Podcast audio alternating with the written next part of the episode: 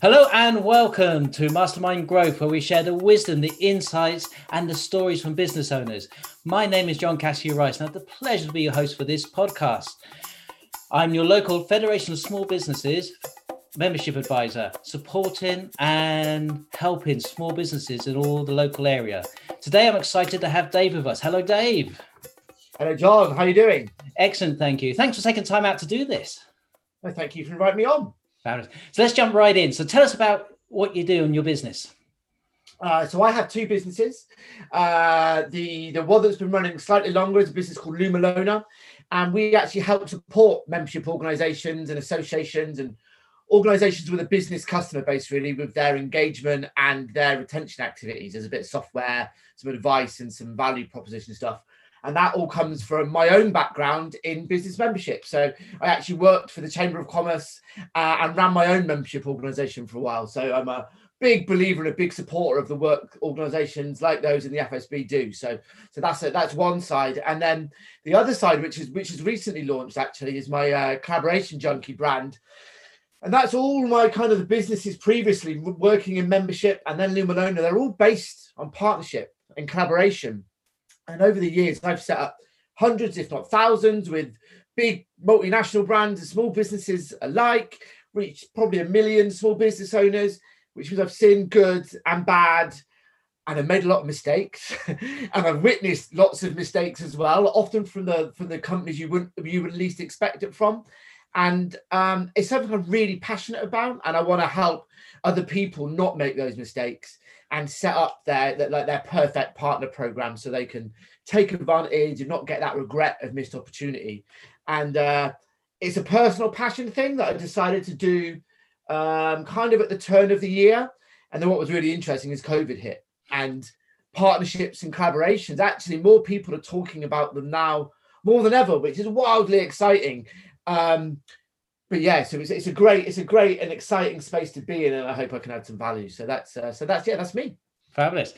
And we'll get into that partnership stuff because I think it's so vital, as you highlighted, especially in this day and age and what's happening in the world. But before we do, I always love to hear your story. How did you get to where you're at? I'd love to hear the bit of the background.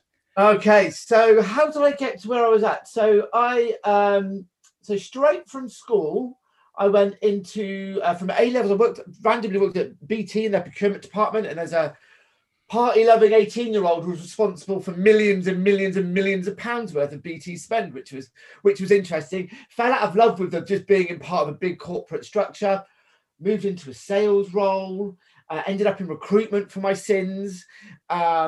Recession hit, and I was expected to just kind of bang out sales calls, which just isn't me or the way I work. So like any person doing what they do, like the builder with a half-built house and the cleaner with a dirty house, I went to another recruitment company to find me a job because I didn't want to have to do it myself. And they found me a role doing field sales at the Chamber of Commerce. And I absolutely fell in love with just being involved in that membership community. We were talking, obviously, before this started, John, around how much that excites you, that member engagement piece. And I just absolutely fell in love with it, finding out about people's stories, and really just seeing how I could help them. And that led me through a journey of working for the Chamber, then running my own membership organisation and events, and then moving on to support them. And the partnership and collaboration stuff, if I look back over my life, it's just how I've always been. I don't think it's something I've intentionally gone out and done. It's just something that I've realised I've always done, and I've got a skill in it, and there's a need for other people to go out and do it. And along the way, I've had a lot of fun along the way. A lot of fun along the way. I'm a big football fan and music fan, and two young kids, which are the whole reason why I do what I do. But I suppose how I've got to being here is I've wanted to do something that adds value and is enjoyable. And I think they're the two key things. So. Yeah. You make it sound like such an easy journey. Have there been any challenges along the way? And then, it's not been exactly as smooth. Definitely not a smooth one. It's been bumpy and windy, to say the least. But here we are. So excellent. So tell us about partnerships and collaborations. So where'd you start? So the start with most of these things, I think, is a mindset. And it's you hear something bandied about quite a lot, which is collaboration, not competition. And I agree with that up to a point, because it's about having an opportunistic mindset, I say. And so the collaborate, not compete, it is right in that your competitors can be your greatest collaborators, and it's great to have that outset, but to completely dismiss it is a little bit too fluffy for me. I'd rather be a bit more focused.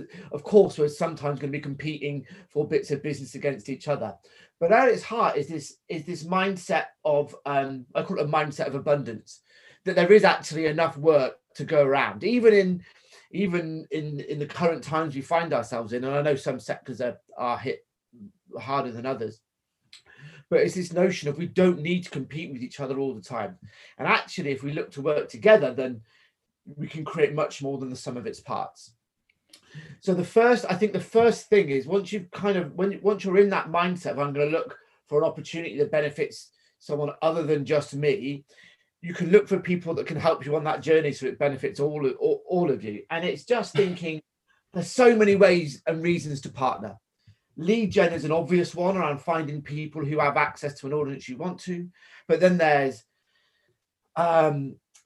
service enhancement, there's credibility by association, there's profile raising, there's overhead savings, there's so many ways and reasons to partner with people in any given space. It's just being open to the possibility that doing something with someone else is going to be better than planning your own path, I suppose. So it sounds like, first off, you need to know what you want from the partnership.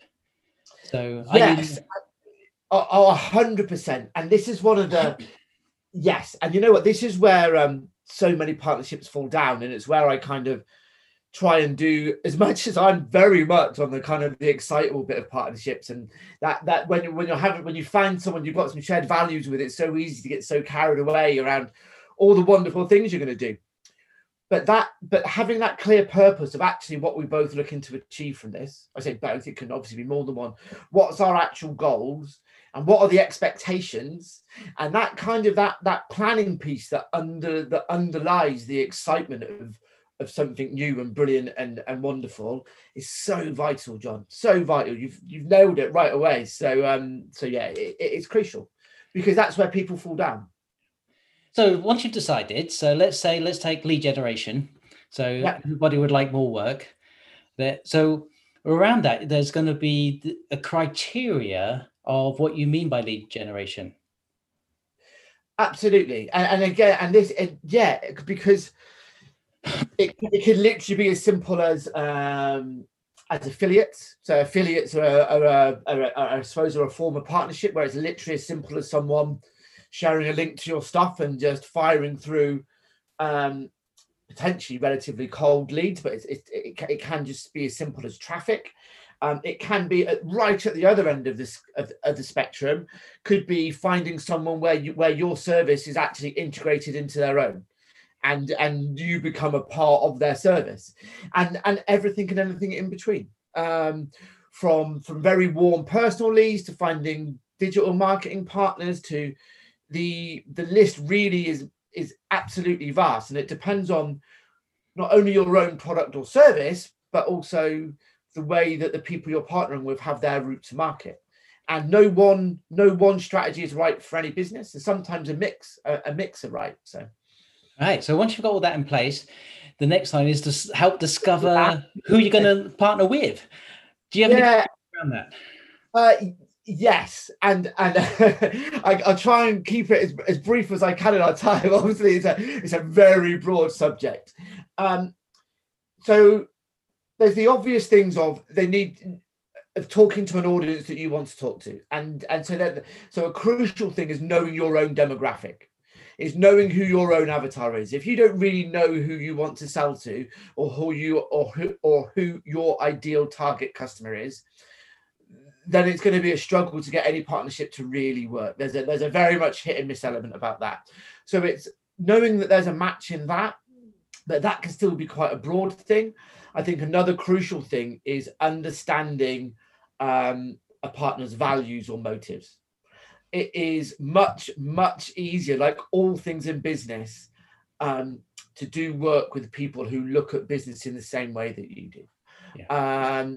You want there to be a congruent journey between how you are going to speak to customers, clients and prospects and how your partners are. And if there's a disconnect there, you don't necessarily have to have the exact same values.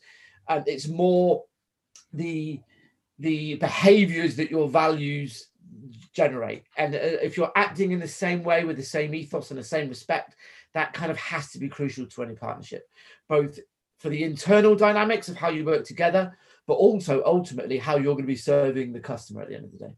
Yeah, and it's the customer that matters in this as well, that respect for the end user. Yeah, absolutely, 100%. That has to be the focus all the time, is this going to improve the experience of the customer? So would you suggest that if you're doing a partnership that you have a set term, say 3 months, and then review it? Is there, or is it ongoing? So then it varies, John. But again, you're ticking off so many good points that a lot of people kind of gloss over. So at least have one. At least have a term, at least have something. And it doesn't need to be a big, long partnership agreement, although for some organisations that absolutely is appropriate. But at the bare minimum, have something on an email between the two of you. Have something that says, we're going to do this and we're going to do this. And this is what we're aiming to achieve. And then, yeah, have a line in the sand of, this is what we want to achieve in the next 3 months. And then review, as you say. And I think the other important thing that's on a very similar note is to not try and do things all at once.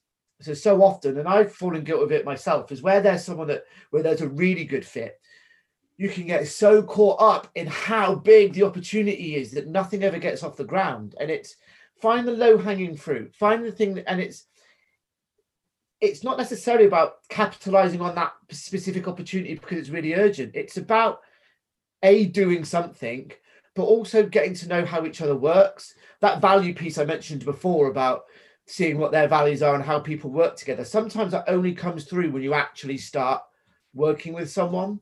And that initial piece of doing something simple and quickly and getting going is one that many people don't think to do when they're starting out in this partnership piece, but it's a great tip. It's a great tip. So all that groundwork makes a big difference. Yeah, absolutely. Yeah, absolutely. It allows you to do the fun stuff. If you put that groundwork in, that although it's kind of almost, and it's the fun stuff is my thing, but I've learned that having that groundwork and that expectation in place gives you more freedom to go out and do the fun stuff. So excellent. So Dave, if somebody's listened to this and they're excited about the opportunities that presented them through partnerships and collaborations, and they're looking for some guidance and want to get the groundwork done and maybe have some fun at the same time and get that low hanging fruit, how would they contact you? Okay, so LinkedIn's a good shout. So there's not that many Dave Plunkett on LinkedIn. And then the company's Collaboration Junkie. They can go to collaborationjunkie.com or again, link to it through LinkedIn or Facebook. So that's probably the two easiest ways. And yeah, as I said, it's been in the making for a long while, but we're just getting out there. So there's webinars and workshops and content and all that wonderful stuff that you would expect. So fabulous. And we'll put some links on our website, so it makes it easy for people to find you. Thank you. That'd be amazing. Thanks, John.